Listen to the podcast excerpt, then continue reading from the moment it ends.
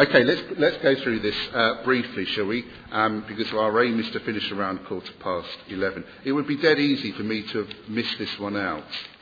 Um, we could have said, let's just have a brief thought for today, and we could have kindly and quickly got rid of chapter 2 and just gone on to chapter 3 next week, which is a lot nicer.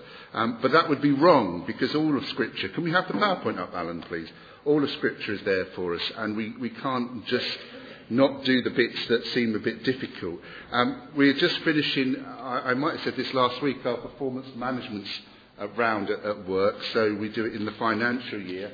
And uh, I have to do um, 360s, so that means that people, uh, neither of those are working, which is great. Can we put one of the things in, Alan, or else that's going to cause problems?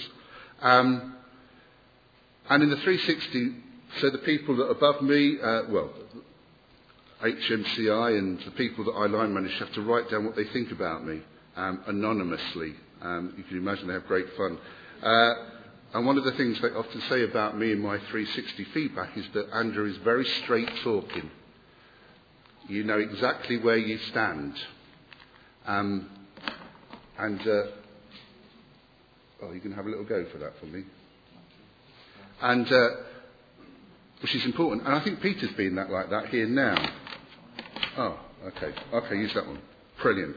Um, so that's why he's written all of these things. And it's almost that he wrote in the beginning of the chapter, if you were here last week, he starts off by saying, Don't forget the grace um, and the compassion of Christ in the fact that he died for you. Remember that you're going off to heaven. Eventually, Christ has got a place for you in heaven, and that's why you've got to keep going on. Oh, it's working perfectly. And Paul, Peter, sorry, is really doing the same thing here but he's doing it from a slightly different angle. So he sort of said to them in the first chapter of his letter, or the first bit of his, la- his letter, don't forget the grace of Christ. Don't forget that you've been saved. Keep going. Make every effort.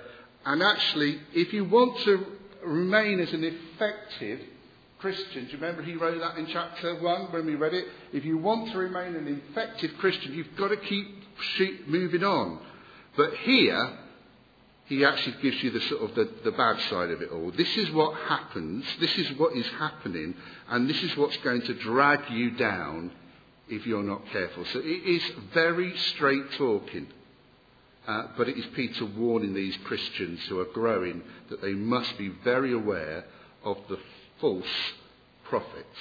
And it's quite interesting when you start to read those, the, the references to the false prophets both in uh, Peter chapter 2, uh, but also elsewhere. Because there's some, there's some one, uh, thinking here. Are these people, because in 2 Peter we read this phrase, from the sovereign Lord who bought them. Now we often hear that language elsewhere in the Bible. Jesus, we were bought at the price of Jesus dying for us. Um, Jesus paid a ransom for us. So this, there's this picture in the Bible that we have been bought by Jesus and the cost for Jesus was dying on the cross for us. And some people say, well, actually, this was people that had given their life to Christ. They've been bought by Christ, but actually, these false prophets had gone so far away from that that they'd lost any sign of faith. Some people think that actually these false prophets, and that's another phrase that's used in 2 Peter, Uh, is about that they started to understand, they started to know about the life of following God. And they started to really do some of that. But deep down inside, they weren't actually giving their life to Christ. It's always a danger, isn't it? Sometimes people can come to church and they can see what other Christians are doing, and they start to do some of that themselves. But actually, deep down inside, they don't, haven't actually given their life to Christ. Well, whether or not they were fully Christian in the sense that they've given their life to Christ or whether they just started to copy the, the lives of other Christians. We know that these false prophets were going around doing some horrible things and saying some horrible things. And Peter actually says these people are springs without water, a bit like a mirage. And that is actually up there, uh, that picture. It isn't, you can't see, it looks like you can see water, but it isn't water. And apparently that's because the light bends to move through warmer, less dense air, and it gives you this this view that you think you can see water when there isn't.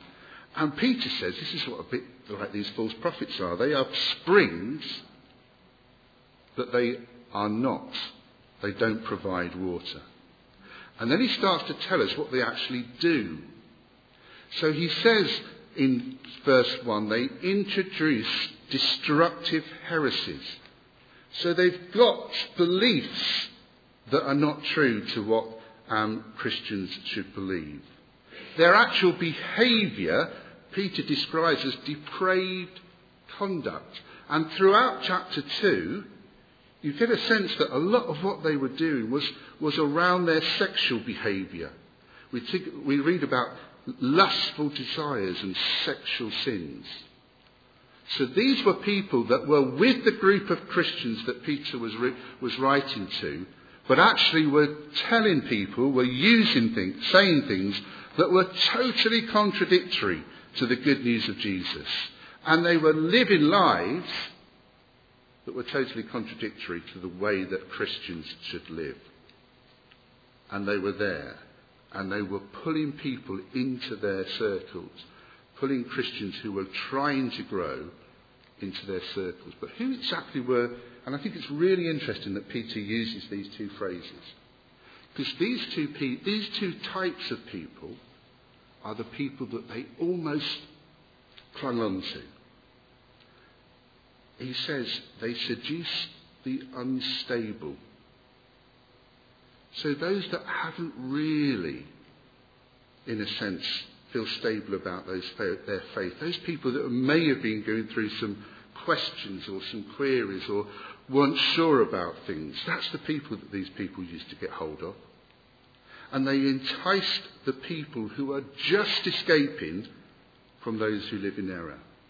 Now, when I read those two, two um, phrases, I, I, and you might see that on the side there, I sort of get this picture that they were getting alongside people that for some reason might have started doubting things.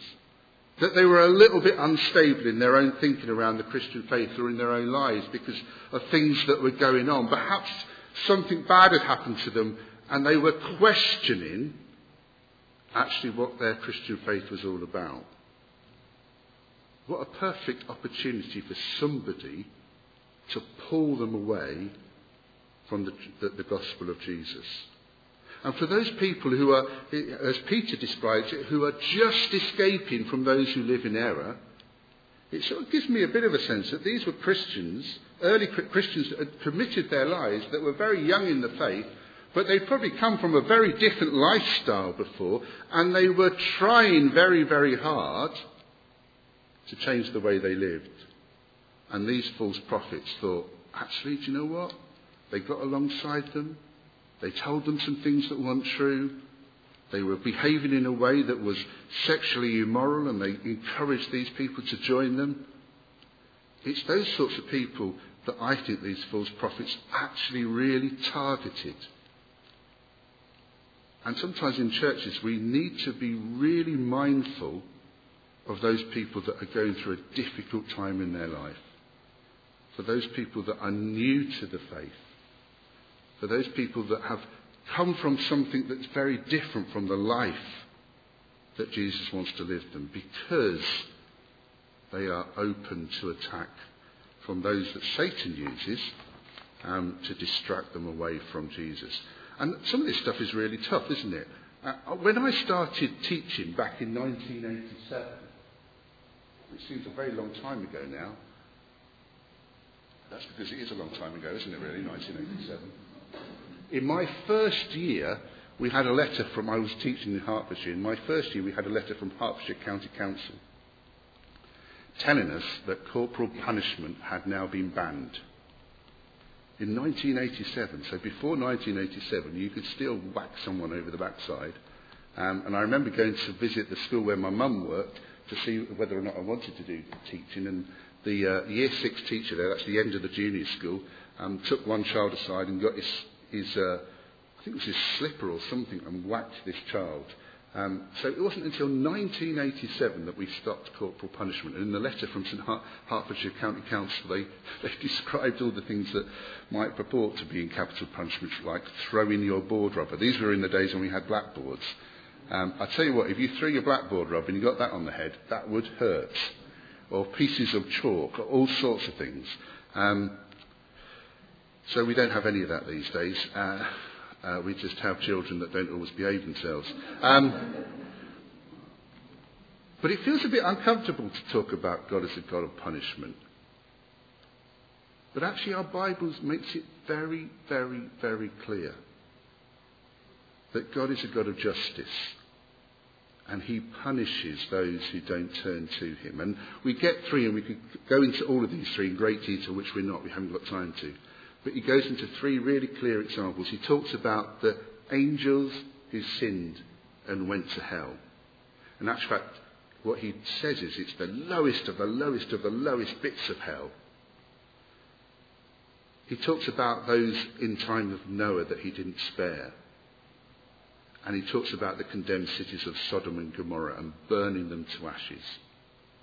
Now, our God of love is also a God of justice.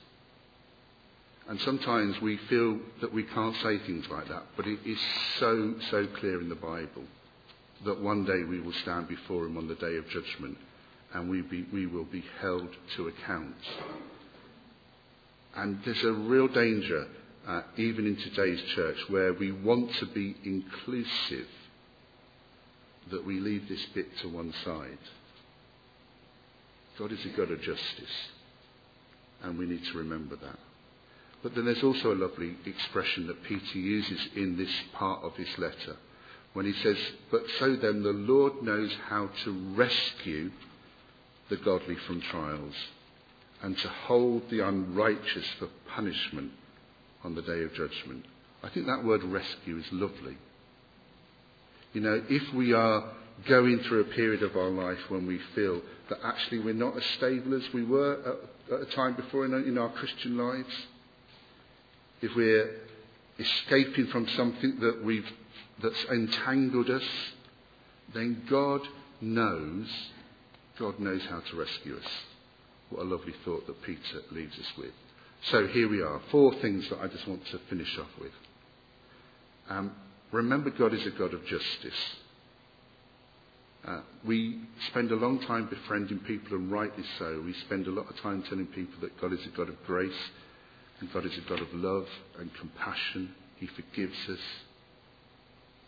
But he doesn't just keep forgiveness and forgiveness and forgiveness. There will come a day when it's a day of judgment. And we need to remember that as well ourselves. Let's make sure that we ourselves aren't seduced, as Peter explains, to anything that isn't right for us as Christians. And we do that, I think, by what Peter told us to do in chapter 1, by making every effort what he says later on in, in chapter 3 being on our guard, growing in the grace and knowledge of our Lord and Saviour, Jesus Christ. We do all of those things to stop ourselves being vulnerable to being seduced. And what we need to do is be aware of others in our church family who may be in danger of that. So that we can, and we thought about this last week, we can be kind and we can love. Do you remember in that list of things that Peter wrote uh, in the middle of chapter 1? He said, if you want to keep making every effort, then these are the things that you've got to do. And then the last two things he mentioned, he talked about kindness. And we talked about brotherly love. Do you remember we talked about that being the love of brothers and sisters or the love of believers? That's what we've got to do with each other so that if any of us at any time feel unstable in our faith or escaping from something that isn't good for us, then we know that we've got the support and the kindness and the love of our brothers and sisters. And let's, let's never forget that God is our rescuer. I said to James, I, I only sort of um, realised this as I was thinking about this yesterday because uh, we could have sung that lovely song that we've just started to learn here at church, um, but it was too late to tell James. Um, but do you remember that song? It's, he's our rescuer. It says this He's our rescuer, He's our rescuer. We are free from sin forevermore. Oh, how sweet the sound. Oh, how grace abounds. We will praise the Lord, our rescuer. And then there is good news for the captive, good news for the shamed. There is good news for the one who walked away. There is good news for the doubter. The one religion failed. For the Lord, the good Lord, has come to seek and save. Amen. So it was a pretty grim, it was a pretty grim passage to read. But it reminds us of the other side of God that we have to be very aware of. I, I used to love reading a little Ladybird book uh, of the story of Chicken Licken.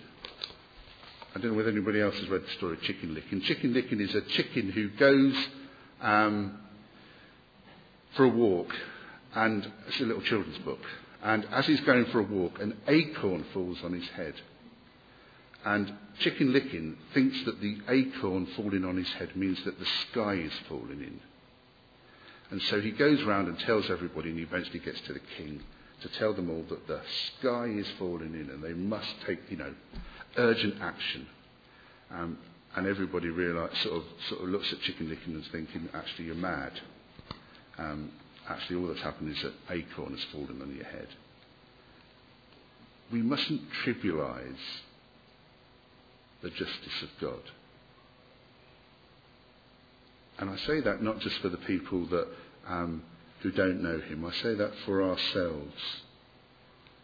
Peter in this whole letter is urging us to make every effort because one day we will stand. We will stand in front of our Lord and Saviour and be held to account. And he will ask us